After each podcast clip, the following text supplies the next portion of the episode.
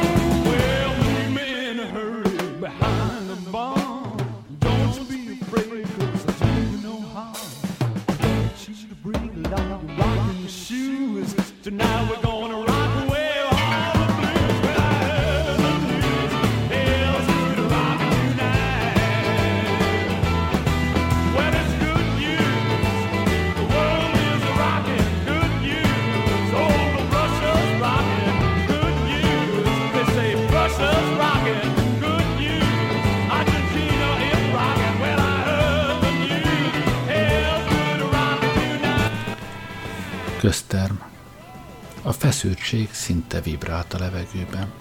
Egyik cigarettáról a másikra gyújtottak, fel alá járkáltak céltalanul, cipőorrukkal kedvetlenül rúgdosták az út mellett darvadozó gyomokat. A forró déli nap kiméletlenül tűzött a barnára aszott mezőkre, a geometrikus rendben sorakozó kevlár barakkokra, és megcsillant a nyugat felé emelkedő hegyek kopár gerincén. Mindjárt itt lesz, jelentette be Earl Ferin, és megropogtatta csontos ujjait. A rakománytól függ. Minden plusz kiló után átlag fél másodperccel hosszabbodik a menetidő. Morrison ugatva felnevetett.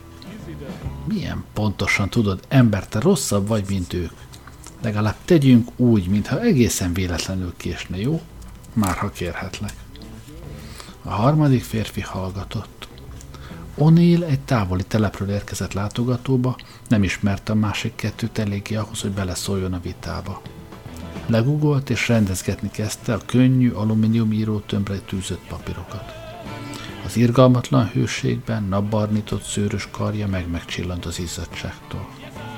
O'Neill szál szikár alak volt, teresedő, kócos hajával és szarukeretes szemüvegével jóval öregebbnek látszott társainál. Régi módi pantallót viselt, bő inget és karbontalpú cipőt. A kezében fémesen és rendkívül céltudatosan villant meg a töltőtől. Mit írsz, kíváncsiskodott Ferin. Felvázolom a megoldási alternatívákat, felelte O'Neill csöndesen. Jobb most átgondolni, mint később improvizálni. Nem már tudnunk, mivel próbálkoztunk, és mi volt az, ami nem működött. Különben még jó ideig egy helyben topognánk. A probléma, amivel szembe kerültünk, alapvetően kommunikációs jellegű. Ebben egészen bizonyos vagyok. Kommunikációs jellegű azám, horkantott fel Morrison. Egyszerűen képtelenek vagyunk kapcsolatba lépni azzal az átkozott izével. Ide pöfög, lepakolja a cuccot, aztán továbbá. Kommunikáció. Hát az nem sok zajlik közöttünk. Te is tudod, hogy ez csak egy gép hadonászott felén izgatottan. Vak és süket, mintha a falnak beszélne az ember. Viszont közvetlen kapcsolatban áll a külvilággal, mutatott rá O'Neill.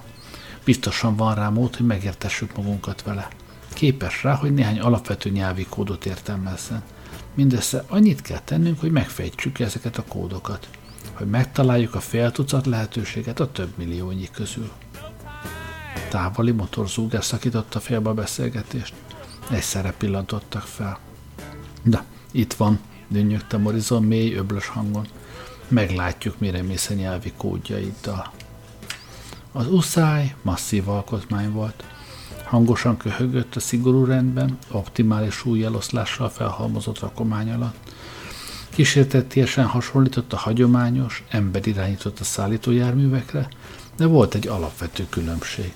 Hiányzott a vezetőfülke. Egyetlen vízszintes platóból állt. A reflektorok és a hűtőrács helyén szivasszerűen sűrű receptorszövedék kapott helyet, a közszolgáltatási mobilesség kis kapacitású érzékelői. Csikorogva lassított és behúzta a féket. Lélegzetvételnyi szünet után a relék működésbe léptek. A rakodó felület egy szakasza megemelkedett, és a rámpán súlyos kartondobozok csúsztak le az útra a három férfi elé. A tárgyakkal együtt részletes leltár is érkezett. Tudjátok, mi a dolgunk, intett Tornia, siessetek, mindjárt elmegy. Zord eltökéltséggel megragadták a köngyölegeket, és szaggatni kezdték róluk a védőfóliát. Különféle tárgyak bukkantak elő, biológiai mikroszkópok, egy táskarádió, műanyag konyhajedények, egy csomag gyógyszer, bonyha, pengé és a legkülönfélébb ruházati cikkek. Mint mindig, a szállítmány zömét különféle élelmiszercsomagok tették ki. A három férfi nekiállt a szállítmány szisztematikus szétzúzásának. Néhány percen belül egyetlen épp doboz sem maradt, térdigérő szeméttenger közepén állta. Na, ezzel megvolnánk, lihegett O'Neill, és elővette a jegyzeteit. Lássuk, mit lép erre. Az usszáj éppen sebességbe kapcsolt, amikor receptorai érzékelték, hogy a leszállított rakomány teljes egészében elpusztult. Hatalmas porfelhőt kavarra megfordult, teleszkópus antennája magasba emelkedett. Kommunikált a gyárral, további utasításokra várt. Kisvártatva egy újabb, az előzővel teljesen megegyező összetételő rakomány döntött az útra. Francba, nyögött fel Ferina, hogy a második lista is legulult a szállítmány mellé. Tönkretettük ezt a sok mindent teljesen fölöslegesen. És most mi lesz a kostojás? Morrison lapos oldal pillantást vetett Tonyére. Milyen újabb hadicselt húzol elő a tarsajodból? Segítsetek! Onnél találomra megragadott egy kartont és fellökte a platóra. Aztán rögtön egy másik kért nyúlt. Két társa követte a példáját, mindent feldobáltak a kocsira. Mire az uszály elindult, az utolsó karton is visszakerült a helyére. Az uszály elbizonytalanodott. Receptorai érzékelték a rakomány súlyát. A karosszéria mélyéből elgyötört, értetlen zümmögés hallatszott. Jól összezavartuk, reménykedett O'Neill, megtörölte a homlokát. Átment a feladatcikluson, mégsem érte el a kívánt eredményt. Az usszáj meddő kísérletet tett a távozásra, aztán határozott kanyarral megfordult, és a terhet egyetlen lökéssel az útra borította. Gyorsan üvöltette O'Neill, fölkapkodták a kartondobozokat, és lázas sietséggel visszadobálták őket a platóra. Ahogy a vízszintes rakfülethez értek, az usszáj emelői irányba állta, és a rakomány leszánkázott a másik oldalon. Feladom, lihegte Morrison kimerülten, olyan ez, mint rostával vizet merni. Kifogott rajtunk, nyögte Ferin boldogtalanul, mint mindig. Mi itt csak veszíthetünk. Az uszály mozdulatlanul figyelte őket. Csak a munkáját végezte. Az automata termelőközpontok világméretű ellátóhálózata nap-nap után kifogástalanul teljesíti kötelességét, amelyet öt évvel ezelőtt róttak rá a totális háború kezdetén. Már megy is, dörmögte Morrison, az usszáj visszahúzta az antennáját, és kiengedte a féket. Nem, vágta rá O'Neill. Egyetlen rántással feltépte az egyik kartondobozt, előrántott belőle egy 30 literes tejtajtár, tejtartályt, és lecsavarta a fedelet. Őrültségnek tűnik, gondolom, de egy próbát megér. Ez abszurdum, tiltakozott Feri. A fejét csóvával előkotolt egy csészét a szétszór szemét közül, és belemerítette a tejbe. Ráadásul gyerekes. Szuszány megállt és figyelt. Csinált, parancsolta O'Neill, ahogy megbeszéltük. Mindhárman nagyot húztak a poharukból, a tej végigcsorgott az arcukon, kétség sem férhetett hozzá, hogy mit csinálnak. O'Neill kezdte, ahogy előre eltervezték. Fintorgott, nagy évben elhajította a csészéjét, és a tejet az útra öklendezte. Undorító fuldokolta. A többiek ugyanígy tettek. Köpködtek, az öklüket rázták, fennhangon átkozódta. Felrúgták a tejtartályt, és gyilkos pillantásokat vetettek az uszájra. Ez romlott, üvöltötte Morrison tajtékozva, ihatatlan. Az uszály óvatosan, méterről méterre közelebb araszolt. Elektronikus szinapszisok kattogtak és zümmögte, antennája úgy merett a magasba, mint a zászló rucsat előtt. Azt hiszem sikerült, suttogta Onil, előhúzott egy másik teljes, teljes dobozt, lecsavarta a fedelét és belekóstolt. Ugyanaz kiabált az uszájna. Ez is rossz. A profém henger landolt Madison lábánál az úton. Madison felkapta és kinyitotta. Minőségi kifogás bejelentő lap. A formanyomtatványon a lehetséges termékhibák valamennyi elképzelhető verzióját felsorolta. Mit jelöljek be? Nézett fel Morrison, kezében az űrlaphoz mellékelt lyukasztó pálcával. A termék savanyú, mérgezett, bakteriálisan fertőzött, savas, helytelenül címkézett, törött, sérült csomagolású, repett, deformált, szennyezett. Onni elgondolkodva rázta a fejét. Egyiket sem. A gyár rendszeresen végez laborvizsgálatokat, biztosan vannak termékmintái. Analizálják, aztán egyszerűen figyelmetlenül kívül hagynak minket. Az arca hirtelen felragyogott. Van olyan, hogy egyéb? Van. Mit írjak? Azt, hogy a tej gyűszlött, vágta rá Onia. Milyen? kérdezte vissza Ferin elképedve. Ír csak írd, ez a szó egy szemantikai torszülött, nem fogják megérteni, talán így leállíthatjuk a termelést. Horizon kölcsönvette Onil tollát, és gondosan felvéste, hogy a tej gyűszlött.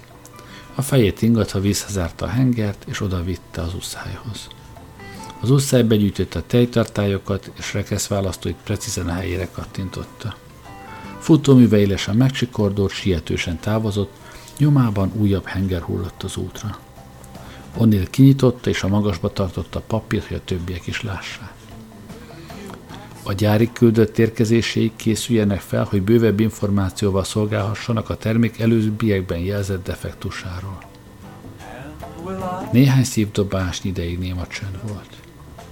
Aztán Ferin halkan kuncogni kezdett. Sikerült. Kapcsolatba léptünk velük. Kommunikálunk. Úgy ám, bólogatott O'Neill. Gondolom, sosem hallottak még gyűszlött tejről. A hegyek lábánál a sziklák alatt terült el a Kansasi regionális üzemegység hatalmas kubusa. A korrodált, himlőhelyes fémfelület repede, fémfelületet repedések és horpadások tarkították. A háború nem volt el fölötti nyomtalanul. A gyár legnagyobb része a föld alatt volt, jószerével csak a fogadó szekció látszott ki belőle. Az uszály apró hangyává zsugorodott, ahogy a fekete fém monstrum felé robogott. Egy nyílás jelent meg a homogén felületen, az úszáj belevetette magát a tátongó sötétbe, és eltűnt szem elől. A kapu bezárult. Most jön a java, sohajtotta O'Neill. Meg kell győznünk a gyárat, hogy álljon le a termeléssel, és zárja be magát.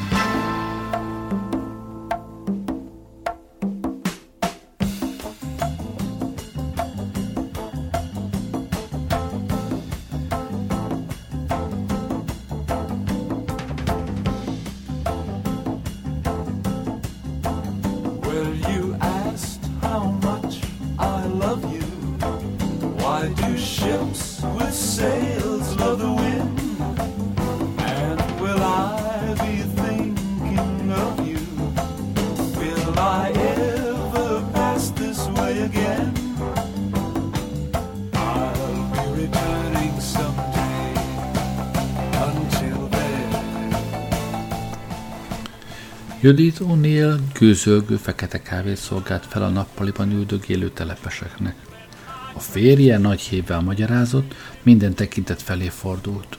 O'Neill a köztermrendszer szakértőjének számított, már amennyire bárki is érthetett a köztermhez. Szűkebb hazájában, a Chicago régióban sikerült kijátszania a helyi gyár védelmi rendszerét, és kicsempészett az irányító központból egy halomadat hordozót. A gyár azonnal új generációs védelmi apparátust fejlesztett ki.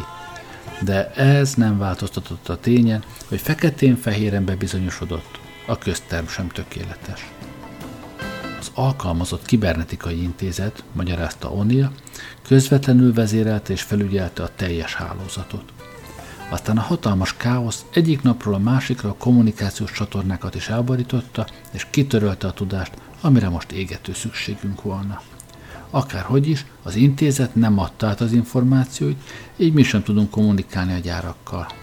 Nem tudjuk megértetni velük, hogy a háború véget ért, és mi készek vagyunk átvenni az irányítást.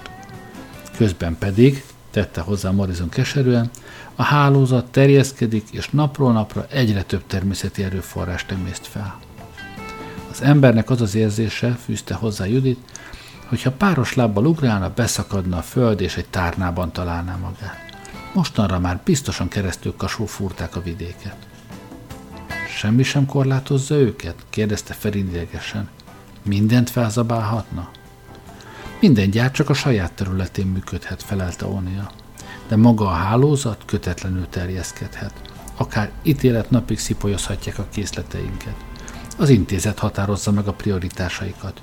Mi, közönséges embere, valahol a lista végén szereplünk.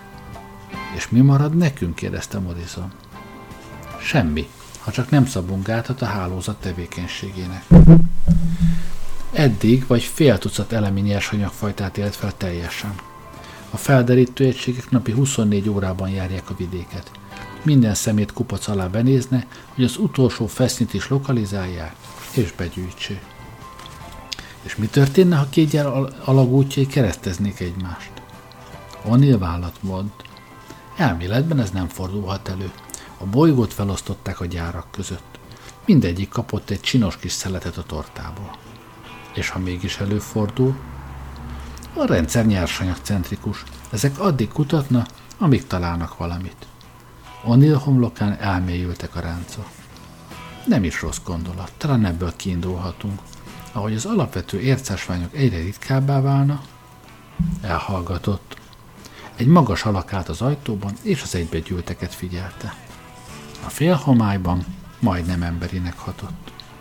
O'Neill egy röpke pillanatig azt hitte, hogy egy későn jövő a helyiek közül. De ahogy megindult feléjük, egyértelművé vált, hogy humanoid. Vegytisztán funkcionalista elvek alapján szerkesztett gépváz. A receptorok a karosszéria tetején helyezkedtek el, a manipulátorok és mozgásérzékelők lefelé irányuló hosszúkás formában rendeződtek, ami lapos iker futófelületben végződött. Az emberi testhez való hasonlóság nem szentimentalista imitáció volt, hanem a természet hatékonysága mellett tett racionalista hitvallás. A gyár küldöttje megérkezett. Mindenféle bevezetés nélkül a közepébe vágott.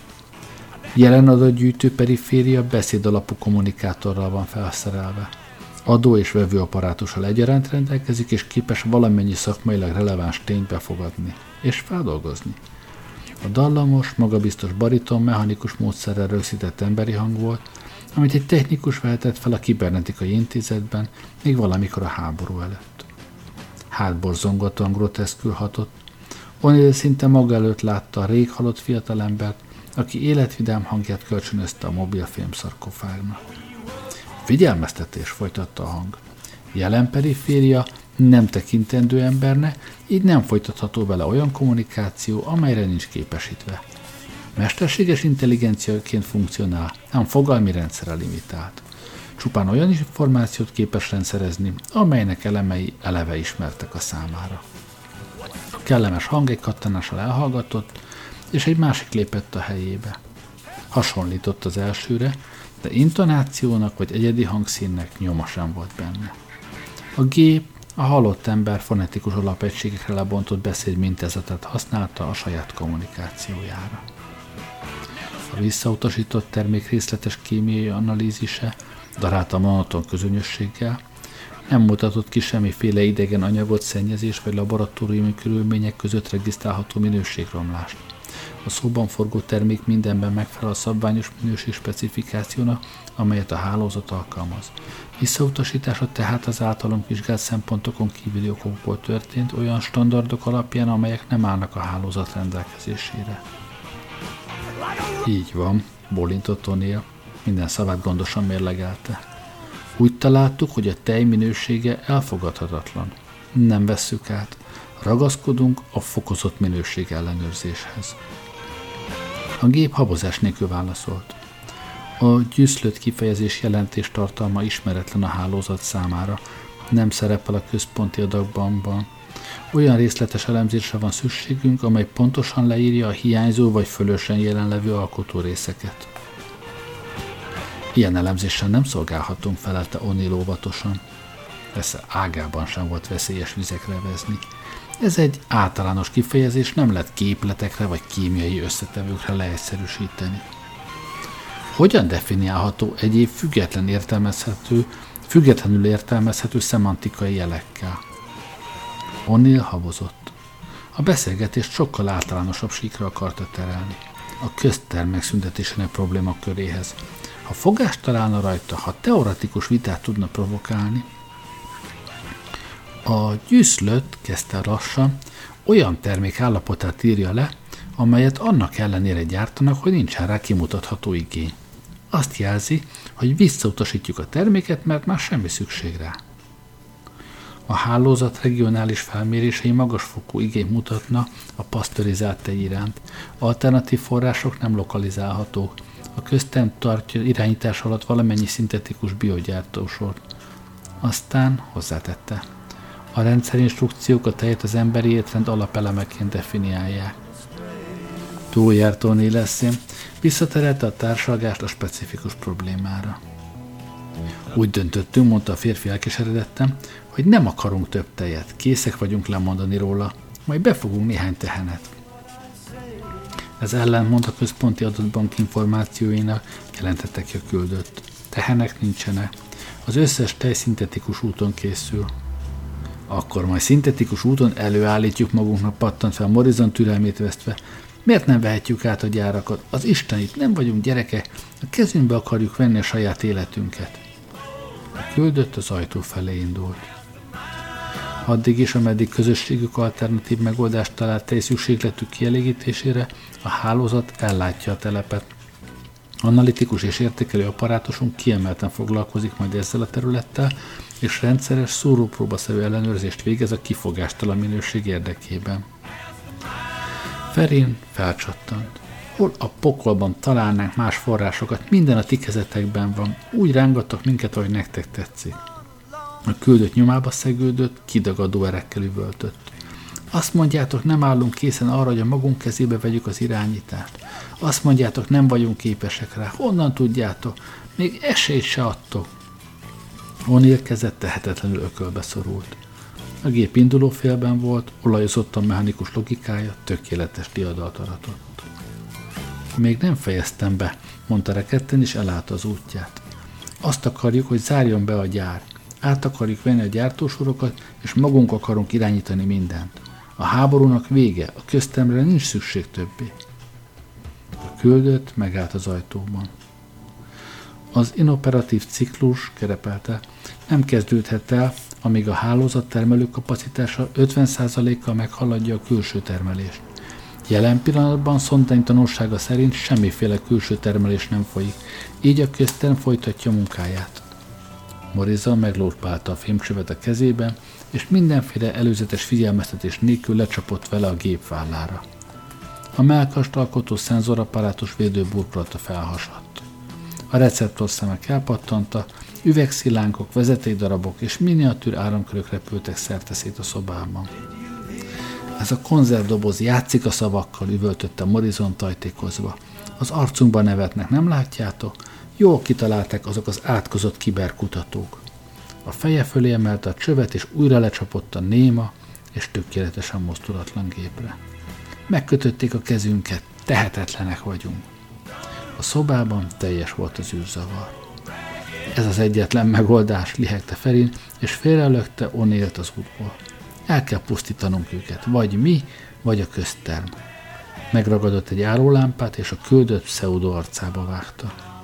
A lámpa búra és a finom rajzolatú burkolat darabokra tört. Ferin mindenkit átgázolva vakon kapkodott a gép után. Mindenki az ajtóhoz gyűlt, dühött kört vontak a küldött köré.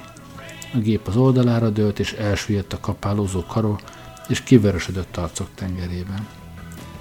O'Neill sötét tekintette nézte őket, aztán elfordult. A felesége megfogta a kezét. Bolondok, átkozott bolondok morogtak kedvetlenül. Erőszakkal nem tudják megsemmisíteni a rendszert. Legfeljebb annyit érnek el, hogy hatékonyabb védelmi mechanizmusokat dolgoznak ki. Csak rontanak a helyzeten. Egy gyári javítóesség gördült be a nappaliba. A mobil manipulátorok leváltak a hárnyútalpas anyáról, és a dühötten küzdő emberi halom felé indulta. Becsusszantak közéjük, és boszorkányos összehangoltsággal serénkette. A küldött maradványait belapátolták az anyagép tárolójába, a szétszorodott alkatrészeket összegyűjtötték, a törött áramköröket felszippantották. Amikor végezte, visszacsatlakoztak a hordózóra, és a gárda távozott. A nyomukban újabb küldött érkezett, az első pontos másolata. A halban további két gépet pillantottak meg. Úgy tűnt, a települést ellepte egy kisebb hordára való küldött. Hangyák módjára fel alá járkáltak, amíg az egyikük meg nem találta Onilt. A közterm adagyűjtő perifériáinak megsemmisítése ellentmond a közösség elemi érdekeinek, tájékoztatta küldött az egybegyűlteket. A feldolgozható ásványok mennyisége drasztikusan csökken, amíg meglevő nyersanyagokat célszerű a lehető legoptimálisabb módon az alapvető fogyasztási cikkek előállítására fordítani. O'Neill és a gép farkas szemet nézte. Valóban? kérdezte a férfi halkon. Ez igazán érdekes. És miből van a legkevesebb? Mi az, amiért akár még harcolni is képesek lennétek?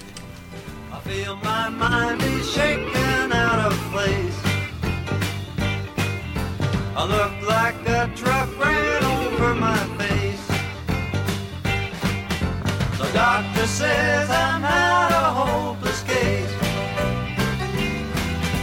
I really want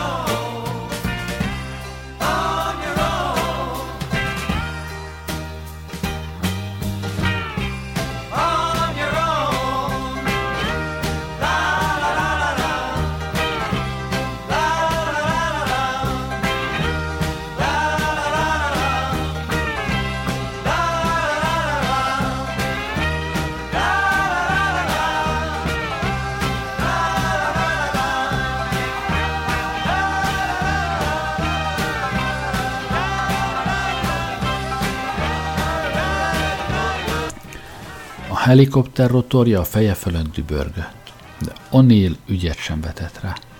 Kinézett a pilóta fülke ajtaján. Oda lent épülettörmelék és ipari hulladék borított mindent.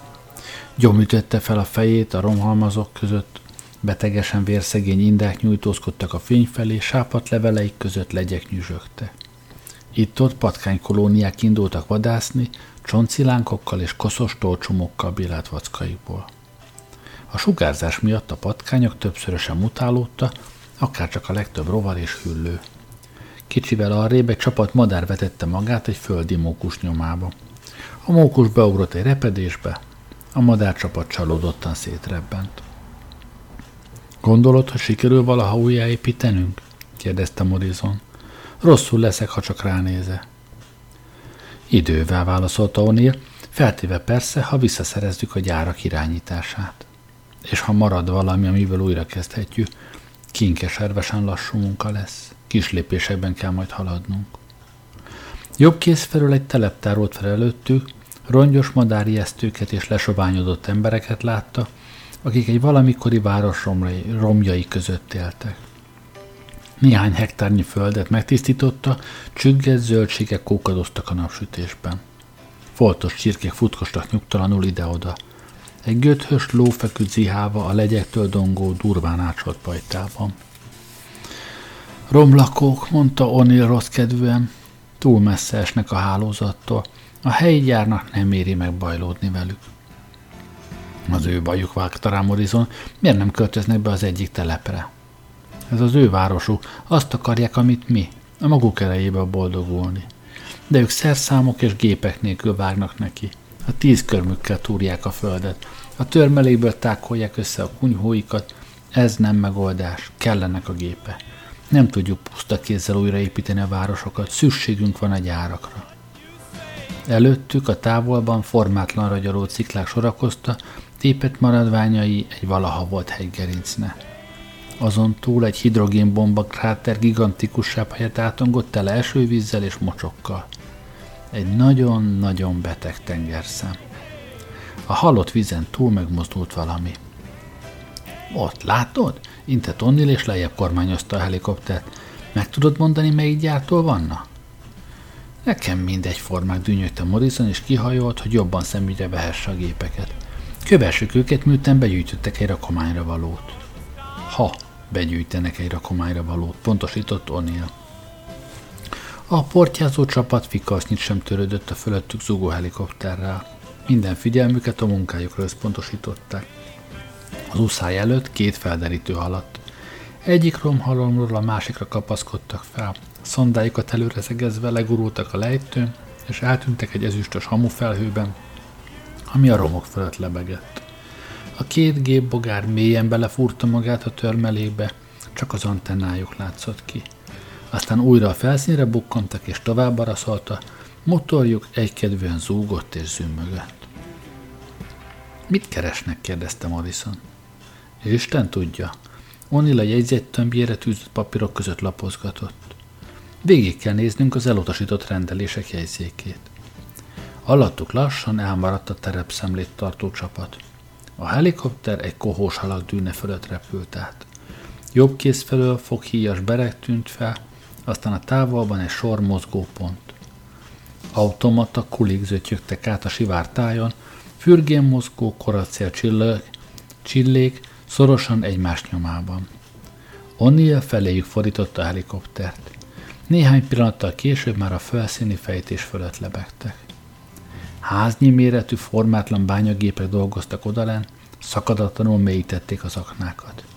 Az üres kulik türelmes sorokban várakoztak mögöttük.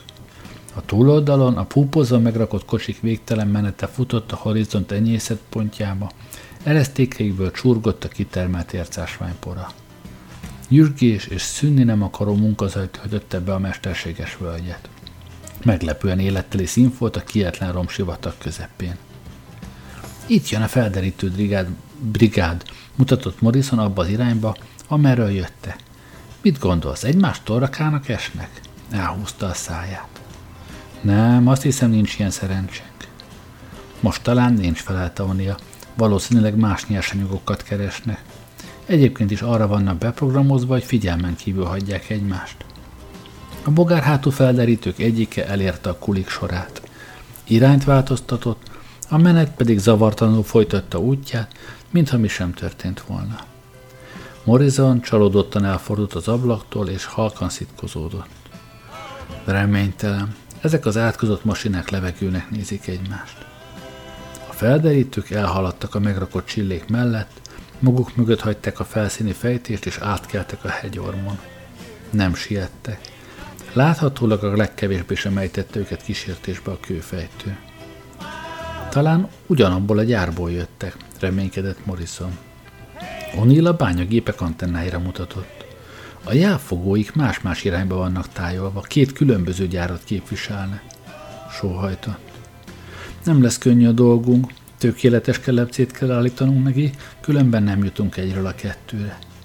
Bekapcsolta a rádiót, és kapcsolatba lépett a telepoperátorával. Van valami hír az elutasított rendelésekről? Az operátor szó nélkül a televezetőség irodájába kapcsolta. Most kezdenek jönni a jegyzékek, recsegett a fülébe Ferin hangja. Ahogy elég adatot gyűjtöttünk, kezdődhet az összesítés. Meghatározzuk, milyen nyersanyagokból van hiány az egyes gyárakban. Komplex árucikkek esetén sajnos csak találgatásokra hagyatkozhatunk. A legtöbb nyersanyag millióféle módon feldolgozható. És ha egyszer meghatároztuk a hiányzó anyagot, fordult Morrison O'Neill felé. Ha rájövünk, hogy valahol két szomszédos gyár ugyanarra az anyagra vadászik, akkor, mondta O'Neill, és az arcán komor mosoly futott át, elkezdjük gyűjteni, legyen az bármi.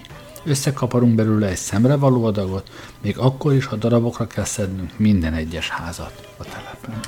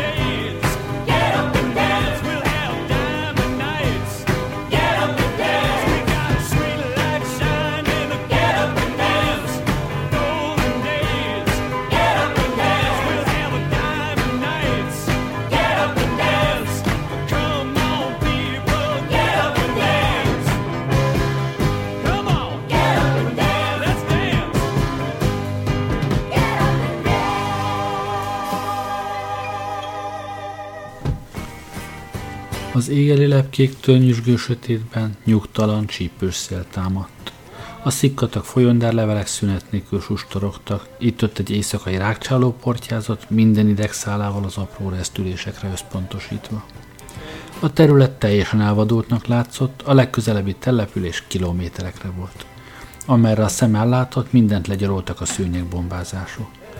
A borongós félhomályban sűrű kocsonyás erecske kerülgette a köztermselejtet, és csurgott, csöpögött egy valaha volt városi csatorna labirintus kibelezett mélyébe. A csövek törötten meredeztek az éjszaka sötétjébe, lassan, de biztosan maga alá gyűrte őket a korhadék lakó ajnövényzet. A szél ezüst szürke hamufelhőket terelgetett egy kedvűen pernye kavargott a romok között.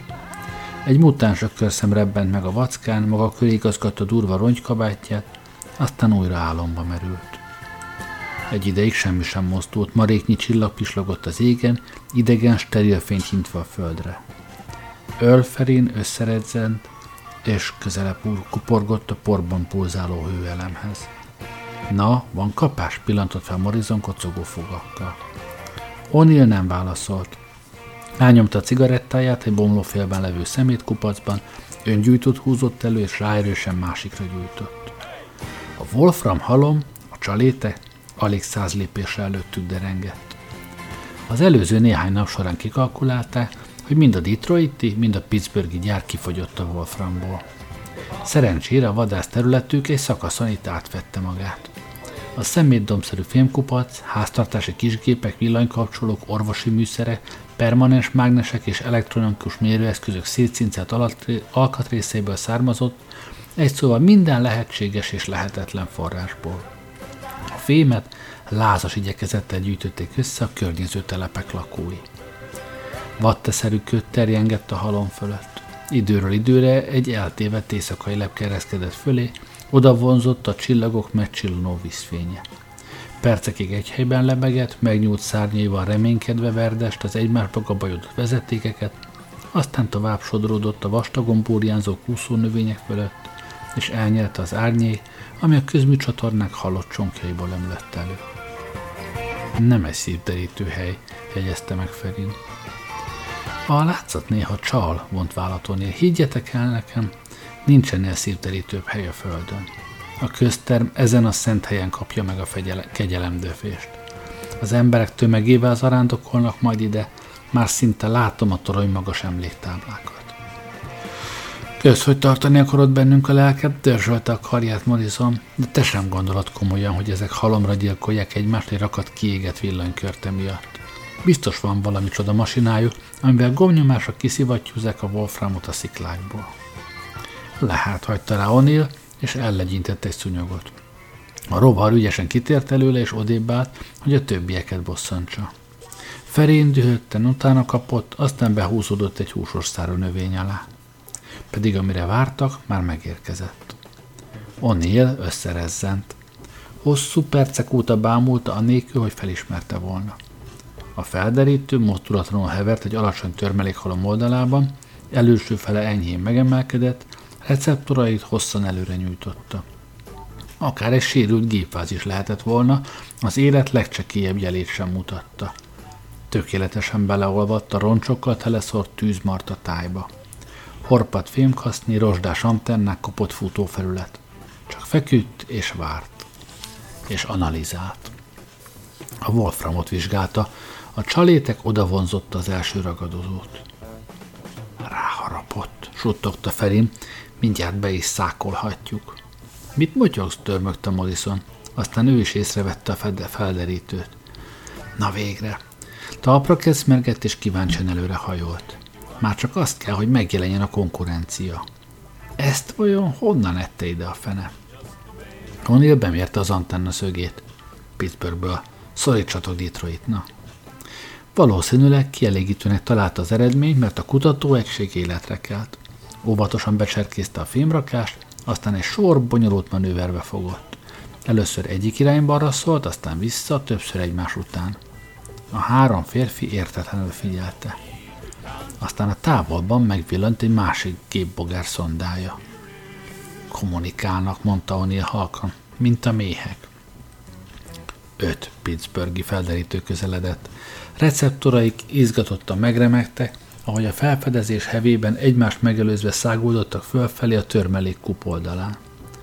Az egyik gépbogár befúrta magát, és pillantok alatt eltűnt a szem elől. A domb megremegett. A felderítő felmérte a lelőhely kiterjedését. Tíz perccel később megjelentek az első Pittsburgh kulik. O'Neill a halántékhez dörzsölte. Elviszik az utolsó szemig, mielőtt Detroit ideérne. Csináljunk valamit, amíg nem késő, mondta Ferin kétségbe esetten. Fölkapott egy követ, és a legközelebbi kulinak vágta. A kavics nagyot csattan, de a kocsi zavartalanul folytatta az útját.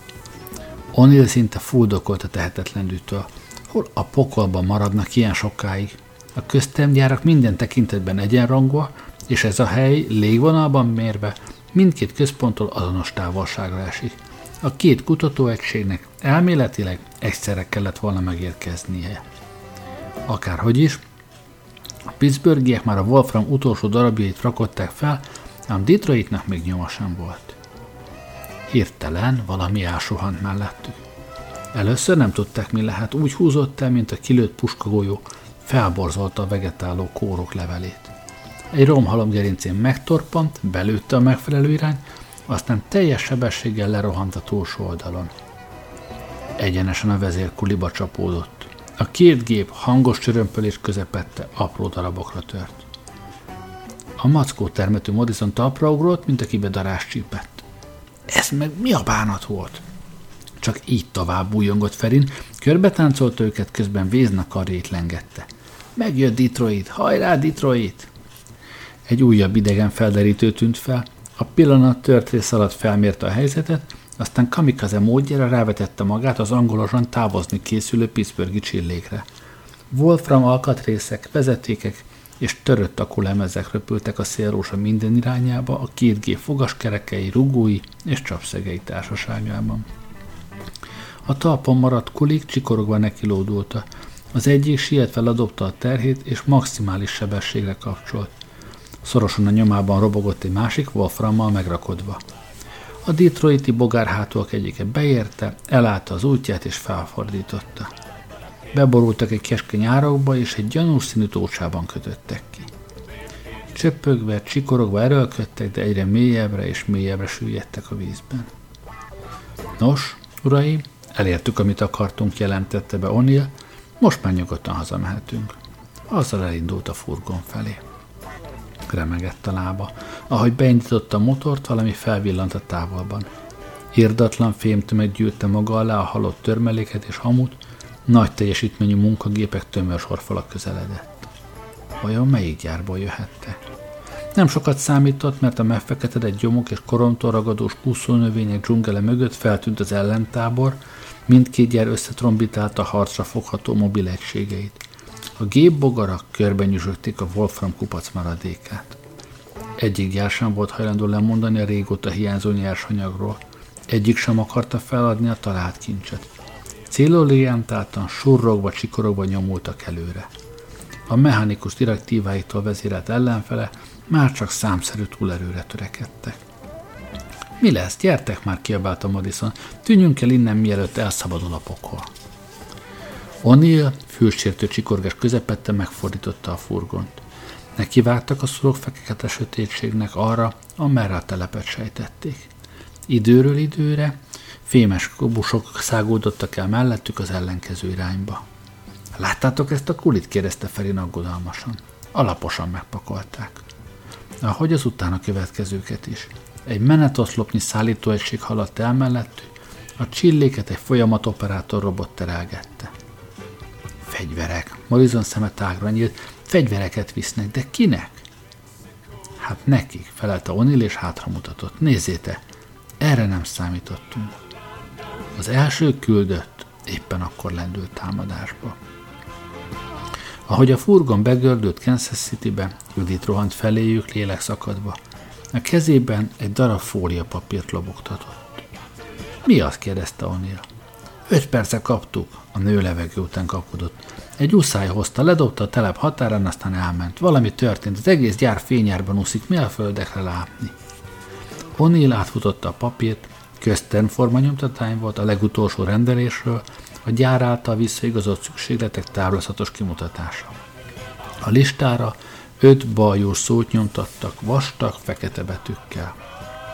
Újabb értesítésig minden szállítmány törölve. O'Neill fújt egyet, és Ferinnek adta a papírt. A fogyasztói társadalomnak lőttek, mondta gúnyos mosolyjal. Aztán ideges fintor villant át az arcán. A közterm átállt háborús üzemmódra. Ezt akartuk, mondta Morizon bizonytalanul, vagy nem? De persze, bólogatott lassan O'Neill. Most, hogy a kocka el volt vetve, egyszerre félelem öntötte el.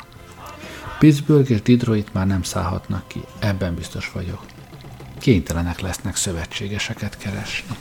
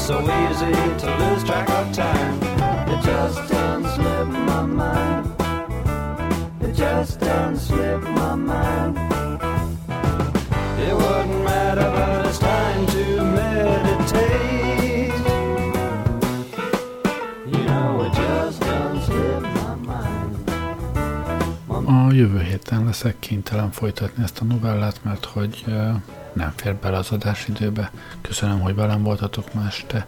Jó éjszakát kívánok, Gerlei. I.